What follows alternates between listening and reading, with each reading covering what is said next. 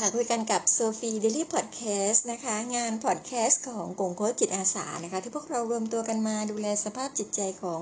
พี่น้องประชาชนคนไทยในช่วงสถานการณ์โควิด -19 กันนะคะ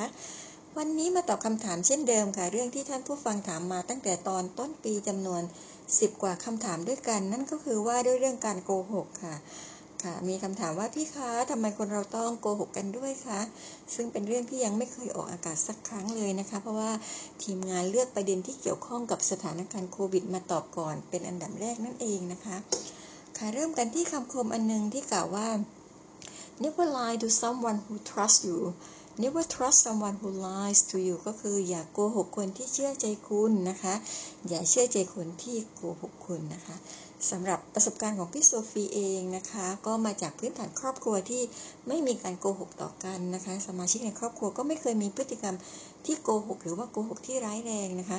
จะว่าไปถือเป็นความโชคดีที่มีคนรักที่ซื่อสัตย์นะคะ แต่ก็กลายเป็นข้อเสียอันหนึ่งค่ะ คือการที่เราอยู่ในโลกที่สวยงามมาตลอดแบบนี้ทำให้เราขาดทักษะที่จะรับมือหรือรู้เท่าทันกับการโกหกค่ะ แล้ววันหนึ่งเราก็จึงกลายเป็นจุดอ่อนในพื้นที่ของคนที่ชอบโกหกไปนะคะ อันนี้นำมาเล่าเป็นอุทาหรณ์เล่าสู่กันฟังนะคะว่าคนเรามีสิทธิ์ที่จะถูกโกหกกันได้ทุกเมื่ออย่างน้อยคนละหนึ่งครั้งในชีวิตนะคะ อันนี้ก็จะทำให้น้องๆที่ฟังอยู่ได้สบายใจกันนะคะ เพราะว่าการโกหกเป็นพฤติกรรมที่ค่อนข้างประหลาดของมนุษย์ค่ะที่มนุษย์ ไม่ชอบให้คนอื่นมาโกหกใส่ตัวเอง แต่ก็ไม่สามารถห้ามตัวเองที่จะไม่ให้โกหกคนอื่นนะคะ อันนี้ก็คือ ง่ายๆก็คือไม่มีใครชอบให้ใครมาโกหกใส่นั่นเองนะคะ ค่ะมาดูคำนิยามกันนะคะว่าการโกหกคืออะไรนะคะ การโกหกก็คือการที่เราให้ข้อมูลที่ไม่จริงค่ะในแบบที่ตั้งใจนะคะ การโกหกเป็นอะไรที่ได้เป็นได้มากกว่าคำพูดนะคะ บางครั้งการที่เราเลือกที่จะไม่พูดความจริง หรือพูดความจริงเพียงครึ่งเดียวก็ถือว่าเป็นการโกหกได้ด้วยนะคะ ในโลกนี้นอกจากมนุษย์แล้วนะคะก็ยังมีสัตว์บางชนิดที่มีพฤติกรรมโกหกด้วยนะคะส่วนใหญ่เป็นการหลอกลวงด้วยพฤติกรรมบางอย่าง รวมทั้งการพรางตัวเพื่อที่จะได้ผสมพันธุ์นั่นเองนะคะ เช่น พฤติกรรมของไก่ตัวผู้นะคะ ก็จะล่อให้ไก่ตัวเมียวิ่งเข้ามาหาด้วยการทำเสียงร้องเรียกให้มากินอาหารนะคะ แต่เมื่อไหร่ก็ตามที่ไก่ตัวเมียวิ่งเข้ามาใกล้ๆ ไก่ตัวผู้ก็จะพยายามที่จะผสมพันธุ์กับไก่ตัวเมียนั่นเองนะคะ แล้วก็ต่อมาพฤติกรรมของนกทะเลค่ะ ซึ่งเรามักคิดว่ามันมันอยู่ด้วยกันตลอดชีวิต และเราก็คิดว่าพวกมันคงจะซื่อสัตย์ต่อคู่ของตัวเองนะคะ แต่นักวิทยาศาสตร์ค้นพบว่าแม้แต่นกที่จับคู่กันตลอดชีวิต อย่างเช่นนกกิลเลมอสนะคะ เป็นนกทะเลสีดำขาวนะคะ ซึ่งมีจงอยปากยาวแล้วก็แคบนะคะ จะมีการแอบผสมพันธุ์กับนกที่ไม่ใช่คู่ของมันด้วยนะคะ ถ้าพวกมันคิดว่า การผสมพันธุ์นี้จะทำให้มีลูกนกที่แข็งแรงกว่าในแม่พันธุ์ตัวอื่นๆนะคะ ดังนั้นมาดูนะคะว่าการโกหกของมนุษย์เนี่ยเริ่มต้นตั้งแต่เมื่อไหร่นะคะ จากการศึกษาพบว่าการโกหกเริ่มทำเป็นแม้แต่เด็กที่มีอายุระหว่าง 3-5 ขวบนะคะ ซึ่งเป็นวัยที่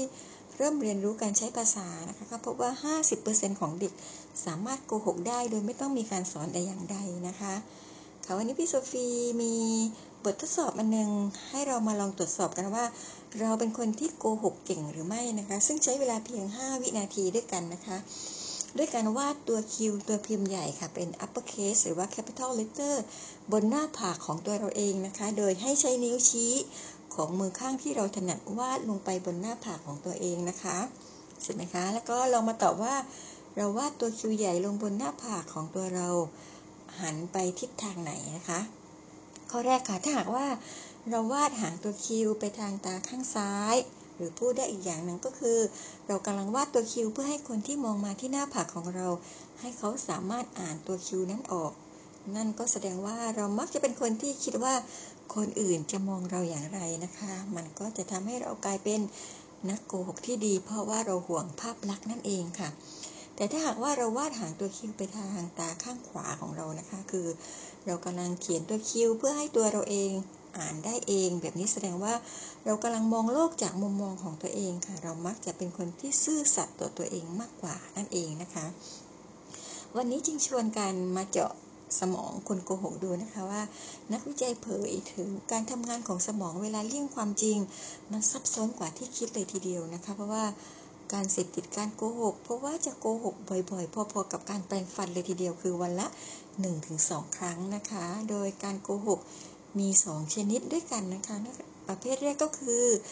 การโกหกตัวเองค่ะ เรียกว่า pathological liar เป็นภาวะการโกหกที่ควบคุมไม่ได้นะคะ และเป็นการหนีปัญหารูปแบบหนึ่งที่ผู้โกหกมักขาด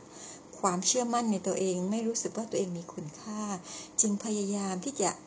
ชอบแต่งเติมเสริมแต่งในสิ่งที่ตนเองรู้สึกขาดด้วยจินตนาการนะคะ เป็นการหลอกลวงตัวเองแม้แต่ในความทรงจำของตัวเองนะคะ ประเภทที่2ค่ะคือการโกหกเป็นนิสัยเรียกว่า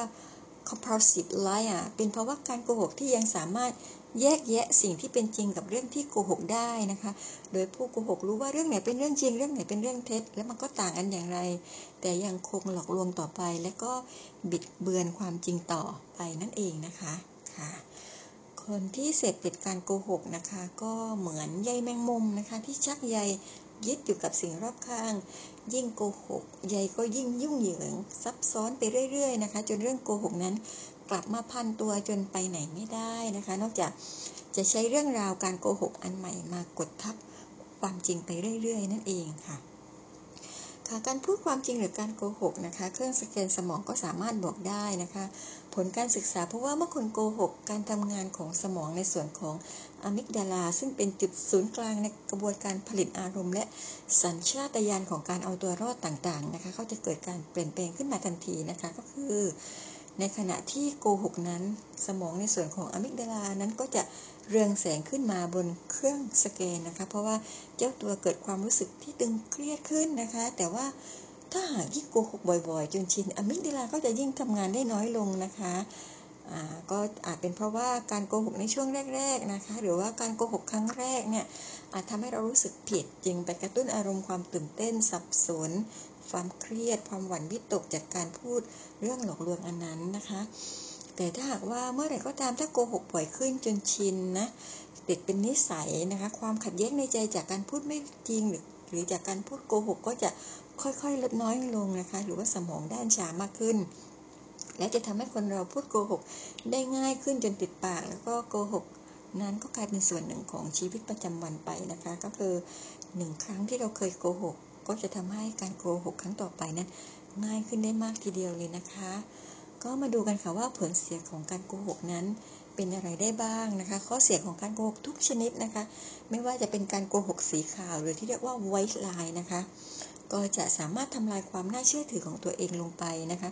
บั่นทอนความไว้เนื้อเชื่อใจต่อกัน และก็นำไปสู่ความสัมพันธ์ที่ร้าวฉาน และแตกสะบั้นลงในที่สุดค่ะ ส่วนข้ออ้างของการโกหก เพื่อให้คนอื่นสบายสบายใจที่เรียกว่าไว้ลายนะคะ ก็ขอให้ ตระหนักให้มากนะคะ เพราะว่าการโกหกแบบนี้เป็นการวัดระหว่างคุณค่าของการรักษาน้ำใจกัน